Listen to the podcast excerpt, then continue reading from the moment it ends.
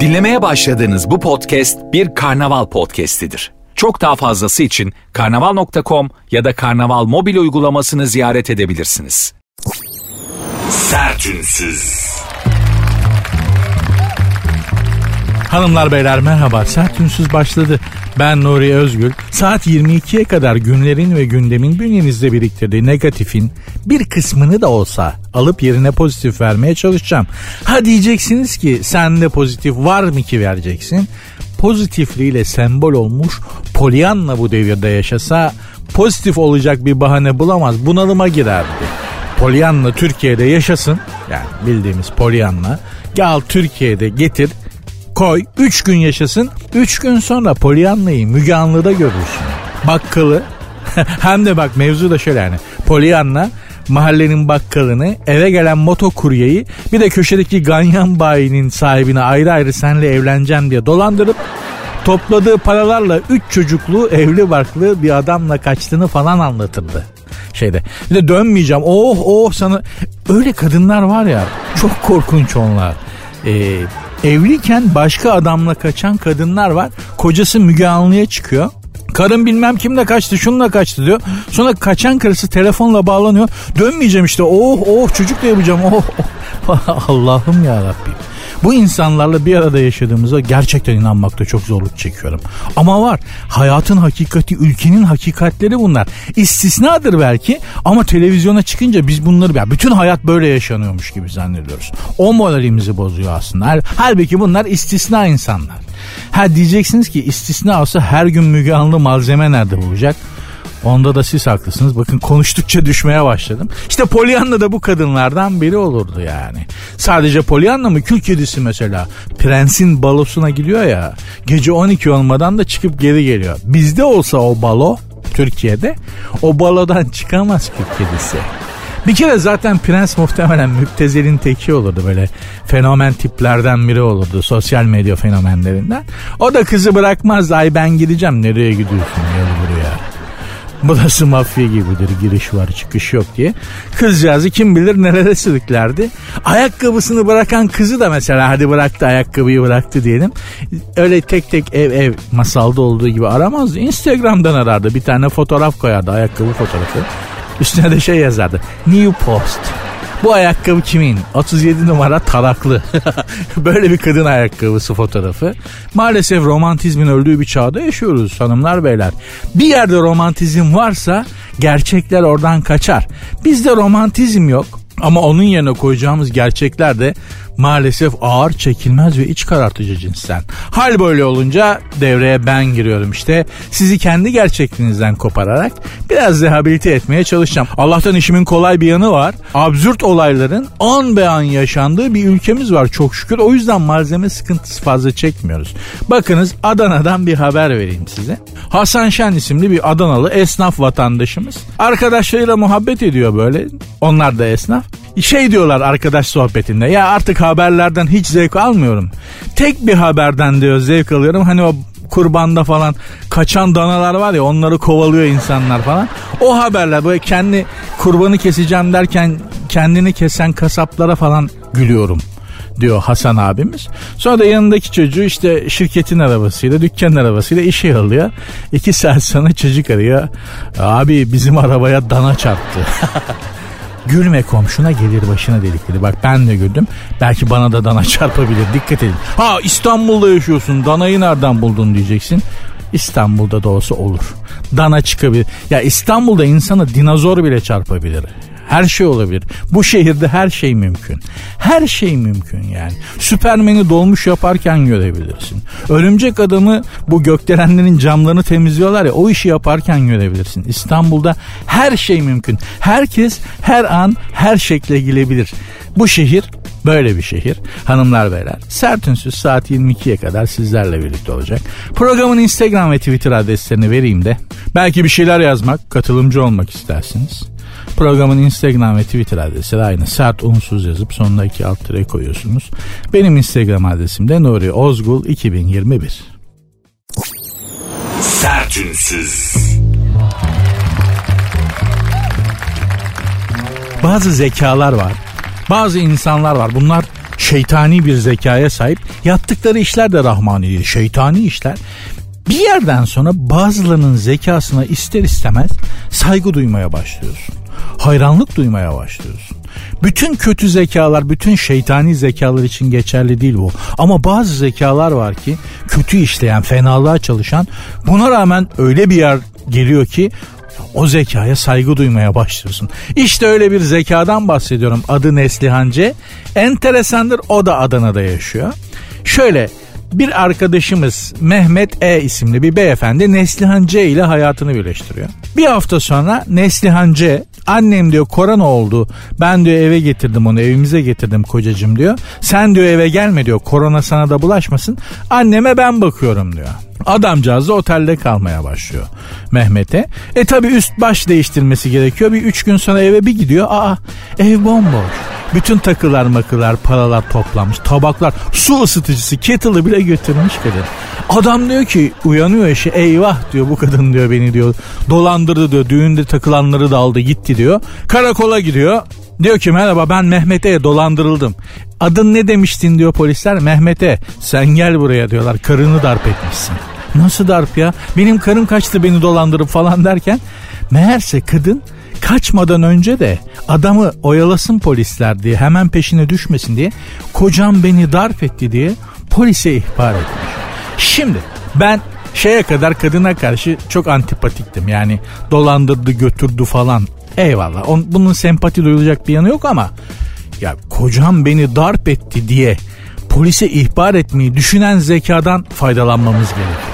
Yani artık onun hani bu kadının hapse falan atılmaması lazım. Mehmet E'ye devletimiz gerekli tazminatı hazineden ödeyip bu kadını bu şeytani zekaya kadın, sahip kadını dış işlerinde bizim değerlendirmemiz lazım. Kesinlikle. Şimdi şu kadın Mesela görüşüyoruz ya geliyorlar işte Miçotakis geldi işte bilmem kim geldi geliyorlar şimdi Rusya-Ukrayna savaşı enerji nereden gidecek? Doğalgaz Rusya'dan gidemediği için Türkiye üzerinden gidecek. Herkes ayağımıza düştü ya bir takım şeyler koparmamız lazım. Çünkü top bizde artık avantaj bizde. İşte bu görüşmelere bu hanımefendiyi katarsak var ya bak Yunanistan'dan 12 adaları alabiliriz. Alır bu kadın bu zekayla bu şeytani zekayla. Her şeyi bir yana bırak bu hanımefendiyi paraşütle bir gece yarısı bizim hava kuvvetlerimiz Amerika Birleşik Devletleri'nin ortasına atsın. Bir ay sonra bir buçuk ay sonra Amerika Birleşik Devletleri Amerika ayrışık devletlerine döner. Böler bu kadın Amerika'yı paramparça eder. Kaliforniya'ya gider der ki New Yorklular sizin için şöyle diyor. New York'a gider der ki Arizonalılar New York'tan adam çıkmaz dedi. O öyle dedi. Bir fiştik. Bir buçuk ayda Amerika patates. Ben size söyleyeyim. Bazı şeytani zekalardan faydalanmak gerekir. Polis yapıyor bunu mesela bazen. Bazı suçlulardan faydalanıyor. Hatta bunların bu tarz işlerin dizileri çok tutar. Eski suçludur. Polis gider onu hapisten çıkartır. İçinden çıkamadıkları bir durum vardır. O suçlunun zekasından faydalanırlar falan bu kadının da zekasından mutlaka faydalanmamız gerektiğini düşünüyorum hanımlar beyler. Bu hırsızlık bahsinde de Allah yani bütün hırsızlardan uzak etsin herkesi. Gördüğüm en hızlı hırsız İtalya'daydı. Kalabalık metroda kalabalık metroda, otobüste, trende e, pantolon kemerlerini çalıyordu. Şimdi ya insanın çantasından cebinden bir şey çekmek eyvallah ama bir erkeğin pantolon kemerini ona çaktırmadan nasıl çalıyorsun? Nasıl başarıyorsun bunu ya? Nasıl yapıyorsun adam ya? Nasıl bir eğitim bu? Nasıl bir eğitimden geçiyorsun? Bütün bu enerjiyi neden iyi bir şeye aktarmıyorsun da pantolon kemeri hırsızlığı gibi düşük bir seviyede kalıyorsun? Bunlar cevabı olmayan sorular ama bu tür insanlardan kesinlikle devletin faydalanması gerekir yani en azından diye düşünmüyor değilim hanımlar beyler. Sertünsüz. Ölü bir adamın cesedine 6 hafta boyunca yapılan Covid-19 testi onlarca kere pozitif. Tövbe estağfurullah ya. Ama Türkiye'de değil. Türkiye'de böyle bir saçmalık yapılmaz. Bizim ölüye en azından saygımız vardır yani. Kimin ölüsü olursa olsun. Hadise İtalya'da gerçekleşmiş hanımlar beyler. İtalya'da arkadaşlarıyla tatile giden Ukraynalı bir adam e, denizde boğularak ölmüş. Aa, toprağı bol olsun. Sonra otopsi sırasında dur bakalım demişler otopsiyi yapanlar. Bu ölü şahsa Covid-19 testi yapalım. 28 kere test yapmışlar çeşitli sürelerde. 28'i de pozitif çıkmış. Ya tamam da neden böyle bir şey yapıyorsun? Bence ikinci Covid-19 testinden sonra çık pozitif çıkan testler onlar günah. Covid-19 değil onlar. Gerçekten bak. ikinci yani ilki tamam anladım ama ikinciden sonra ikinci testten sonra Covid-19 pozitif çıkıyor ya o Covid-19 değil o günah onlar. Adamın taksiratı onlar. Adamı gömün artık be kardeşim. Ölüyle de bu kadar oynanmaz ki. Değil mi yani ölüyü çok yıkarsan kalkar önce diye başlayan çok veciz bir atasözü var. Boşuna mı? Hanımlar beyler gerçekten artık cesetlerimize bile dikkat etmemiz gerekiyor. Bak adamların elinde oyuncak olmuş. Sürekli Covid-19 testi yapıyorlar. Bu da garip bir dünya ya. Gerçekten garip bir dünya artık. Her zaman söyledim, her zaman da söyleyeceğim. Dünyanın geldiği şu nokta çok dandik. Buradan nereye gideceğini bilemiyoruz. Ol işte cesede 28 kere Covid-19 testi yapmak nedir ya? Ne faydası var arkadaş? Sizin canınız nasıl bir sıkılıyor ya? Bu nasıl bir can sıkıntısı? Başka eğlenecek bir şey mi yok? Serserilere bak. Allah'tan İtalya'da olmuş dediğim gibi. İtalya'nın da şeyi boş vermişliği çok pistir ya. Fenadır yani hakikaten. İtalya'nın eğlencesinin ortasında kalmak, İtalyana eğlence olmak fenadır gerçekten yani. İtalya'da böyle bir cadde var Roma'da. Ya kız garsonlar işte lokantalar, pizzacılar yan yana böyle bir sürü. Caddenin adını hatırlayamadım şimdi. Kız arkadaşınla gidiyorsun. Kapıdaki garsonların hepsi yanındaki kıza laf atıyor. Hepsi. Gerçekten. O yanındaki şebeyi bırak gel burada pizza ye. Yanında başka adam bulamadın mı senden daha güzeli yok. Bak bizim bilmem ne tapasımız çok güzel falan diye. Traditional bir şeymiş. Caddenin caddenin başından GBT'm tertemiz girdim caddeyi bitirene kadar 3 tane tahammüdüm olacaktı neredeyse. Tahammüden cinayete giriyordum. Ya ondan sonra kızcağız sakinleştirdi. Allah'tan o hani oralıydı. Dedik ya burada bu böyledir yani. Turist gelenlerin işte buradan geçen kadınlara evli bile olsa yanında kocası bile olsa garsonlar laf atar. Bu bir tür eğlencedir dedi. Sizin eğlencenizin dedi. Sizin ya arkadaş bu meşrep meselesi. Biz de mezhebi o kadar geniş adam değiliz. Yanındaki kıza sen niye takılıyorsun? Serseri benimle muhatap olsana. Abi buyur dedi mi? Bizim garsonlar nasıl? Yanında bir hanımefendi bile varken sana seslenirler. Abi buyur hanımefendi yerimiz yani hanımefendiyi de sizi ağırlayacak bir yerimiz var size layık falan filan diye. Bizim garsonların gözünü seveyim ya. İşte söylüyorum bakın sokağın başından girdim. Sabıkam yok tertemiz sokağın öbür ucundan Roma'da sokağın öbür ucundan çıkana kadar 3 tane tahammüden cinayetim olacaktı neredeyse. Allah korudu. İtalya'da böyle şeylere dikkat etmek lazım. İtalya'nın maskaralığı da pis bir maskaralıktır yani. Pek çekilmez. Sert Ünsüz devam ediyor hanımlar beyler. Programın Instagram ve Twitter adreslerini vereyim. Sert unsuz yazıp sonuna iki alt tere koyuyorsunuz. Benim Instagram adresim de Nuri Ozgul 2021. Sertünsüz. 75. BAFTA ödüllerinde ünlülere saygılı giyinin uyarısı yapılmış hanımlar beyler. Sinema e, Oscar ödül törenleri var ya kırmızı halı falan Amerika'da.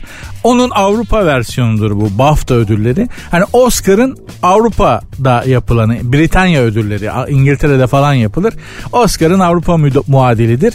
Burada da kırmızı halı mevzusu var. Fakat kırmızı halıya katılan hanımlara, kadın aktrislere, kadın aktris diye bir şey olmaz. Aktris zaten kadındır. Aktrislere lütfen saygılı giyinin, edepli giyinin uyarısı yapılmış. Ee, neymiş bakayım? Kırmızı halısına, BAFTA'nın kırmızı halısına ünlüler yine her zamanki gibi aylar öncesinden hazırlanmışlar. Ünlü kadınlar modacılara gitmişler, elbise diktirmişler falan.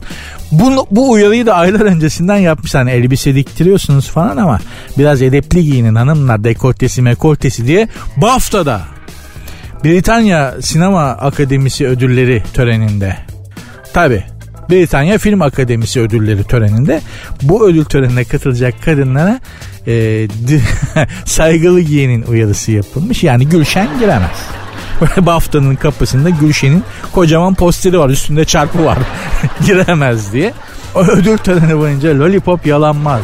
Alaska frigoyu ileri gitmeden efendice emükleyebilirsiniz falan gibi. Gitgide absürde kaçan ödül.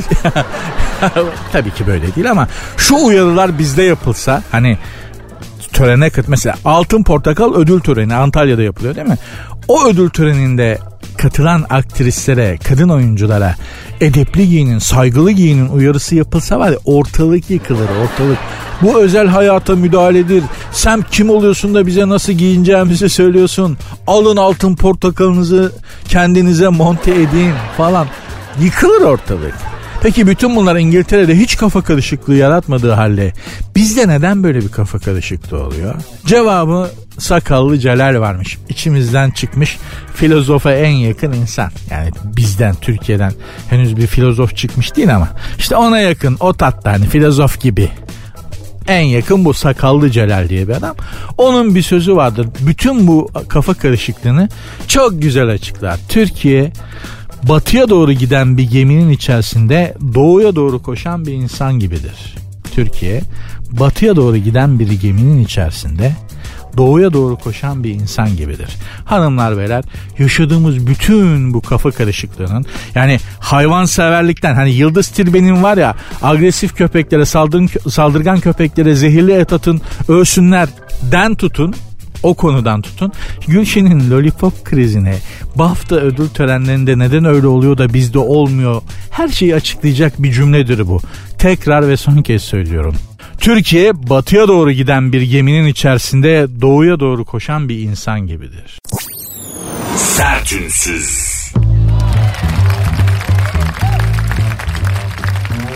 Danimarka'da 41 yıl aralıksız aynı iş yerinde çalışan Konyalı Türk işçiye kraliyet madalyası verilmiş. Hastalık izni bile almamış bu Konyalı Türk işçi abimiz. İsmi neymiş? Sayın Mustafa Çolak. 41 sene istisnasız her gün yani tatil günleri hariç hiç çalışmış hastalık izni bile almamış. Yani 41 sene kraliyet Danimarka'nın kraliyet ailesi bile ya Danimarka kraliyet hanedanı bile 41 sene Danimarka'ya hizmet etmiş değil maşallah ya. Etli bir insanda da değil mi yani düşünün 41 sene hastalık izni bile almadan çalışıyorsunuz Konyalıymış kendisi. Etli ekmek pava. Gerçekten etli ekmeğin gücü yaşasın. Böyle bir şey var demek ki. Hakikaten de yalnız değil mi? Etli ekmek de şimdi yani etli ekmektir Konyalar. Konyalar belki bozuluyor ya biz bizde sadece etli ekmek mi var diye. Valla bir onu biliyoruz biz be. Mevlana şekeri var. Değil mi? Hmm, yat geber şeyi var yemeği var. Yat geber yemeği şöyle bir yemek. Ee, gece yarısı gelen hovarda koca böyle arkadaşlarıyla takılmış. Belki söylemesi hep kafayı çekmiş. Gece saat bir buçuk ikide geliyor kadıncağızı dürtüyor. Kalk bana yemek hazırla diye. Kadıncağız da kalkıyor. Bir şeyler hazırlıyor işte adama versin de yesin diye. Gecenin ikisinde falan böyle zalim kocanın e, yedi zalim kocaya hazırlanan yemeğin adı yat geber öğünü ya da menüsü Konya'da var bu literatürde var bana inanmıyorsanız açın Google'ı bakın ama Konyalı e, Mustafa Çolak abimizi Danimarka'da 41 yıl aralıksız verdiği hizmetlerden dolayı tebrik ediyorum. 18 yaşında gitmiş e, Danimarka'ya. Ülkemi demiş Türkiye'yi en iyi şekilde hizmet temsil etmeye çalıştım demiş. Tebrik ederiz gerçekten de Danimarka'da şu anda Türkler için abi bir işe koyuyorsun 41 sene 40 sene tık demeden çalışıyorlar modern köle ya helal olsun diye. Öyle biliyorlardır eminim yani. Şöyle söyleyeyim. Danimarka kralı hakikaten Danimarka'ya Mustafa abi kadar hizmet etmemiştir. Ben olsam Danimarkalıların yerinde kralı tahttan indiririm Mustafa abiyi çıkartırım tahttan. Gerçekten. Yeşil olur şu Konya'nın Meramı türküsünde milli, Danimarka'nın milli marşı yaparım. Biraz çalabilir miyiz onu Emirhan?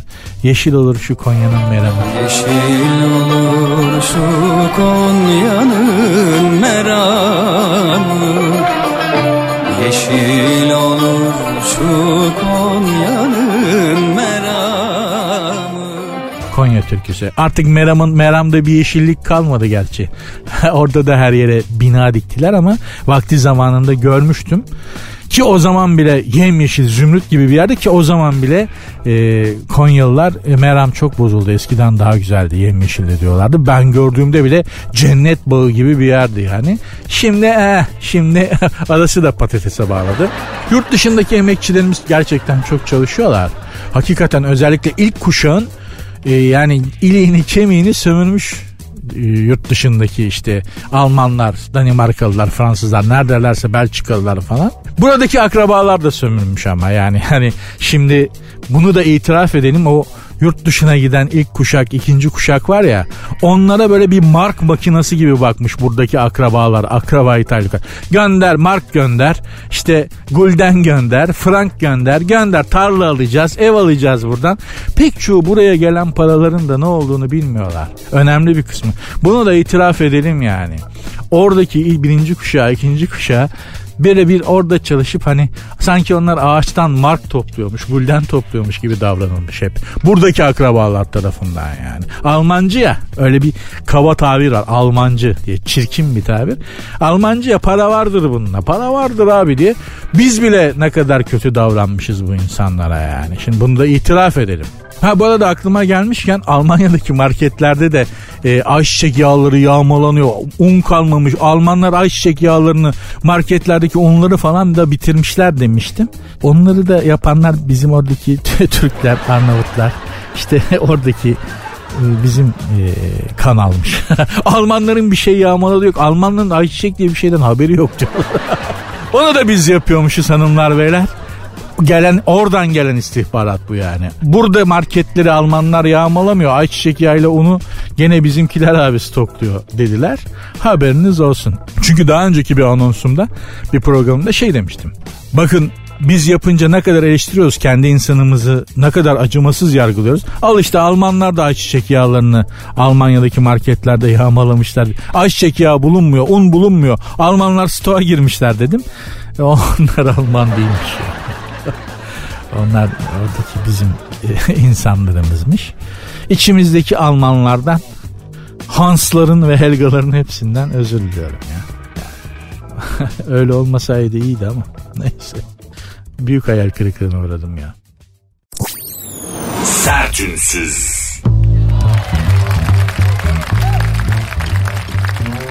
Çaldıkları tavus kuşunu yemek konusunda anlaşamayan şebekenin iki üyesi tutuklanmış. Bu Denizli'den bir haber, bu Türkiye'den bir haber. Çaldıkları tavus kuşunu yeme konusunda anlaşamayan şebekenin iki üyesi tutuklanmış. Demek ki tavus kuşu çalan özel bir şebeke var ülkede. Yani sadece tavus kuşu çalıyor. Uzmanlığı bu. Denizli'de 163 ayrı suç kayıtları ortaya çıkan ve çaldıkları tavus kuşlarını kesip yemekle satmak konusunda ihtilafa düşen 7 kişilik hırsızlık şebekesinin iki üyesi tutuklanmış. Hem hırsızlar hem de ahmaklar. Benim de kafam buna basmıyor. Çünkü hırsızlık belli bir zeka gerektiren bir iş. Kötü bir iş asla bulaşılmaması gereken bir iş. Her iki tarafında yani ne çalan ne çaldıran olarak da Allah muhatap etmesin ama bir zeka ister hırsızlık. Bunlar hem hırsız hem ahmak. Ya tavus kuşu çalıyorsun sonra da kavga ediyorsun. Ya biri bir, bir grubu diyor ki kesip yiyelim tavus kuşlarını. Öbürkü diyor ki satalım. Sonra kavga çıkıyor. Sonra birileri öbürlerini kendilerini ihbar ediyorlar yani. Şeyden yakalanmışlar bir de. Bunların bir kamyonetleri varmış. Kamyonette şey yazıyormuş. Hırsızın kamyonetinde yazana dikkatinizi çekerim. Vermeyin beni ellere görür dayanamazsın. Hırsızın kamyonetinde yazıyor. Verme beni ellere görür dayanamazsın diye. Polis bundan şüphelenmiş falan. Bu yazıdan hırsızları bulmuş tutuklamış. Arkadaş Denizli hani Denizli'de tavus kuşu çalıyorsun yiyelim diyorsun ya Denizli mutfağı olmayan bir yerde ki Denizli nefis yemekleri olan kendine özgü hmm, otantik, otantik, traditional dedikleri kendine özgü de yemekleri olan, mutfağı olan nefis bir şey. Sen tavus kuşunu niye yemeyi düşünüyorsun ki serseri? Ya ben hiçbir şey bilmiyorsan ben sana söyleyeyim Denizli'de kebapçı Enver'e git. Denizli kebabı o bildiğimiz Adana kebabı falan gibi düşünmeyin. Kebapçı Enver'e git. Böyle e, yonca ile beslenmiş kuzu etinden güzel tandır yapar. Nefis. Çatalsız da getirir. Elle yersin böyle com com com diye. Aklın gider. Serseri tavus kuşu gibi yavan, sasuk eti olan yediğimden bilmiyorum da. Yediğimden dolayı bilmiyorum yani ama muhtemelen tavus kuşunun eti çok tatsız. Sen niye bu topa giriyorsun ki? Hani bunu tavus kuşunu yamyama versen yemez. Şuursuzlara bak ya. Bu arada e, hani tavus kuşu yeniyor mu? Tavus kuşu yiyen bir kültür var mı bilmiyorum ama e, bana en garip gelen yiyecek çok hani siz de görmüşsünüz internette çok garip şeyler yiyen ülkeler var kültürler var yani bizim midemizin almayacağı ya da bizi çok şaşırtan pek çok şey var ama beni en irite eden fugu fugu bir balık balon balığı yemeğin adı fugu ee, şöyle düşünün balon balığında bir tanesinde 30 kişiyi öldürecek zehir var ve Japonlar bunu yiyorlar fugu balığını pişirmek için en az 2 yıl aşçılık yapmış olmak gerek. Öyle hani bana şuradan yarım kilo balon balığı ver evde fugu yapacağım falan diyemiyorsun. Bunun ruhsatı var. O ruhsatı alıyorsun. Restoran olarak da alıyorsun. O da yetmiyor. Fugu balığı pişirme ehliyeti olan aşçı bulman lazım. O da en az iki sene aşçılık yapmış olması gerekiyor. Bu iş için başvurabilmek için. iyi bir fugu pişirebilmek için de 10 sene gerekiyormuş. 10 sene tecrübeli olmak gerekiyormuş. Çünkü şöyle bir zar var bir yeri var balığın. Oraya bıçağın ucuyla birazcık bile dokunursan bütün et zehirleniyor. Ve bir tane balıkta 30 kişiyi pert edecek, öldürecek zehir var. Düşünebiliyor musunuz alınan riski? Japonya'da çok büyük havaymış. Çok büyük cesaret isteyen bir şeymiş. O yüzden de çok havalı bir şeymiş. Yani bir restorana gittiğin zaman bana fugu getir dediğinde böyle bir sessizlik oluyor ve bütün başlar sana dönüyormuş. Hayranlıkla. Bizde olsa abi ne gerek var gözünü seveyim getir şuradan. Lüfer çıktı mı güzel lüfer getir işte kofana getir bilmem ne çupra getir derler. İşin içinden çıkarlar. Japonlar da ayrı bir deli. Yani zehirli çok böyle tehlikeli bir balık yiyorsun ve sana hayranlık duyuyorlar. Fugu adı. Japonya'ya giderseniz fugu duyduğunuz yerde kaçın abi. Kaçın. Nasıl pişirildiğini de işte YouTube'da falan şekli şemali gösteriliyor. Canlıyken falan öldürüyorlar hayvanı. Hiç güzel değil. Gene bizim denizdeki tavus kuşu yiyenler masum yani. Görüyorsun Japonları. Uzak doğu abi. Bir insanın yememesi gereken her şey hangi mutfakta var? Uzak doğuda. Aman diyeyim. Programın Instagram ve Twitter adresini vereyim ama. Onları vermemde bir sakınca yok zehirlemez. Sert unsuz yazıp sonuna iki alt tere koyuyoruz. Benim Instagram adresim de Nuri Ozgul 2021. Sertünsüz.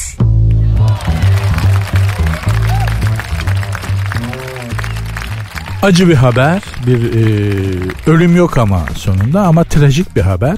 Yürüdüğü kaldırım çökünce 2 metrelik çukura düşmüş bir vatandaşımız ve yaklaşık 2 saat sonra kurtarılmış. Elazığ'da olmuş hadise.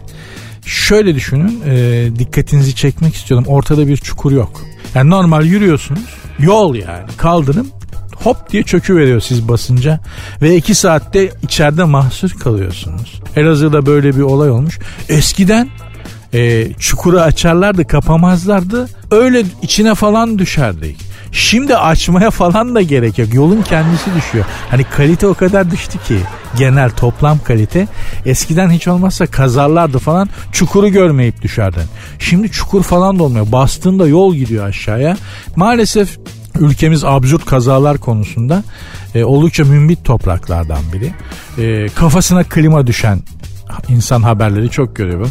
Gökten yani üst kattan 5. 4. kattan üstüne buzdolabı düşen var. E, Calaskalı buzdolabını indirmeye kalkarken vatandaşın üstüne düşürüyorlar. İşte kafasına inek düşen var kahvehanede. Ee, hem de böyle şey kağıt oynarken falan görgü tanıklarından biri de şey diyor hatta. E, kağıda attım kafayı kaldırdım ineği Melih amcanın kafasında gördüm falan. Kafana düşünsene kahvede oturduğun yerde bir anda tavan çöküyor ve inek düşüyor. Hadiseyi algılaman birkaç gün alır zaten. Yani gerçek olamayacak kadar absürt ya. Hani bunu gördüğün zaman anlamlandırmak için 2-3 gün gerek. Sadece olayın kendisini yani. Kırda bayırda göbek atarken uçurumdan düşen amca var yanlışlıkla. Ee, fazla coşunca bu şey piknik yaparken uçurumdan yuvarlanıp vefat eden amcadan bahsetmiyorum. O maalesef vefat etti. Bu şey gene göbek atıyorlar oynuyorlar kırda coşmuşlar. Amca fazla coşuyor geri geri giderken yardan aşağı düşüyorsun ama kurtarıldı sonra ölmedi. Yani diyeceğim hanımlar beyler kaldırımda giderken tır tekerleği çarpan vatandaşlar. Dolayısıyla biz de hanımlar beyler absürt kazalar, görünmez kazalar tükenmez. Maalesef bununla ilgili en acı kayıplarımızdan biri de büyük şairimiz Orhan Veli Kınık'tır biliyorsunuz. Ee, bir akşam arkadaşlarıyla oturduğu bir mekandan çıkıp Eve giderken belediyenin açtığı çukura düşüyor Orhan Veli ve beyin kanaması geçirip maalesef hayatını kaybediyor. En önemli kayıplarımızdan biridir gerçekten Orhan Veli. Yaşasa kim bilir şiirimiz en azından çok daha güzel şiirlere sahip olurdu. Maalesef o da işte böyle bir çukur görünmez kaza nevinden bir kazaya kurban gitti. Aslında dediğim gibi görünmez kazaların çok yaşandığı bir ülkeyiz. Ülkece kurşun döktürülüyor mu acaba? Yani bizde nazar var muhtemelen de. Hani kurşun dökerler ya nazar kalksın. Böyle bütün ülkeye, Türkiye'ye komple kurşun dökebilecek o çapta biri var mı acaba? Varsa çünkü ülkece bir kurşun döktürsek çok iyi olacak gibime geliyor hanımlar beyler. Ama en azından ben şöyle bir okuyabilirim istiyorsanız yani. Nazar, nazara karşı okumayı biliyorum. Okuyayım mı? Hadi okuyayım sizi. Siz arada şey yapın. Sertünsüz.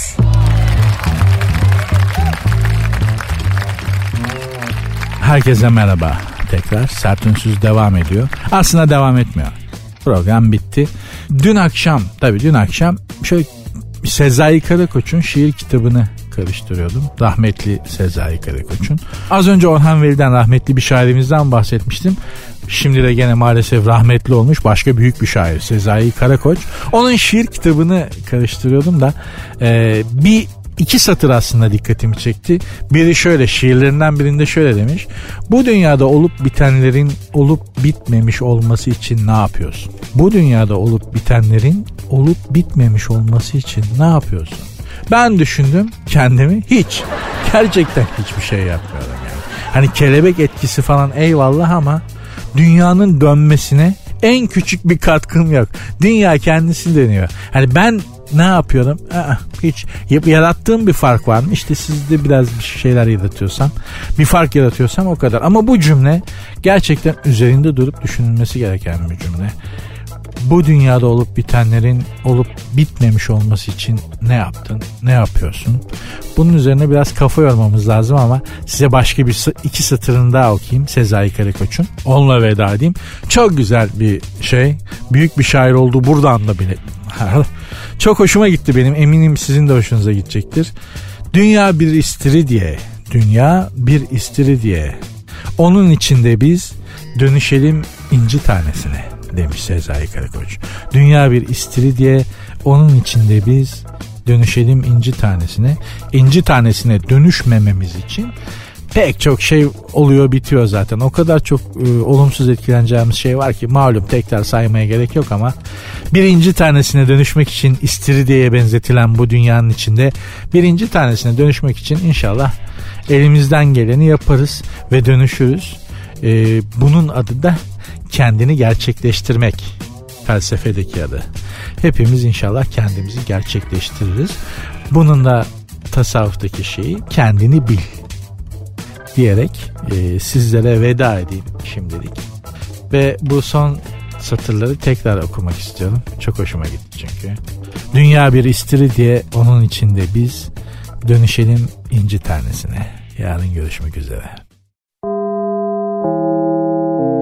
Dinlemiş olduğunuz bu podcast bir karnaval podcastidir. Çok daha fazlası için karnaval.com ya da karnaval mobil uygulamasını ziyaret edebilirsiniz.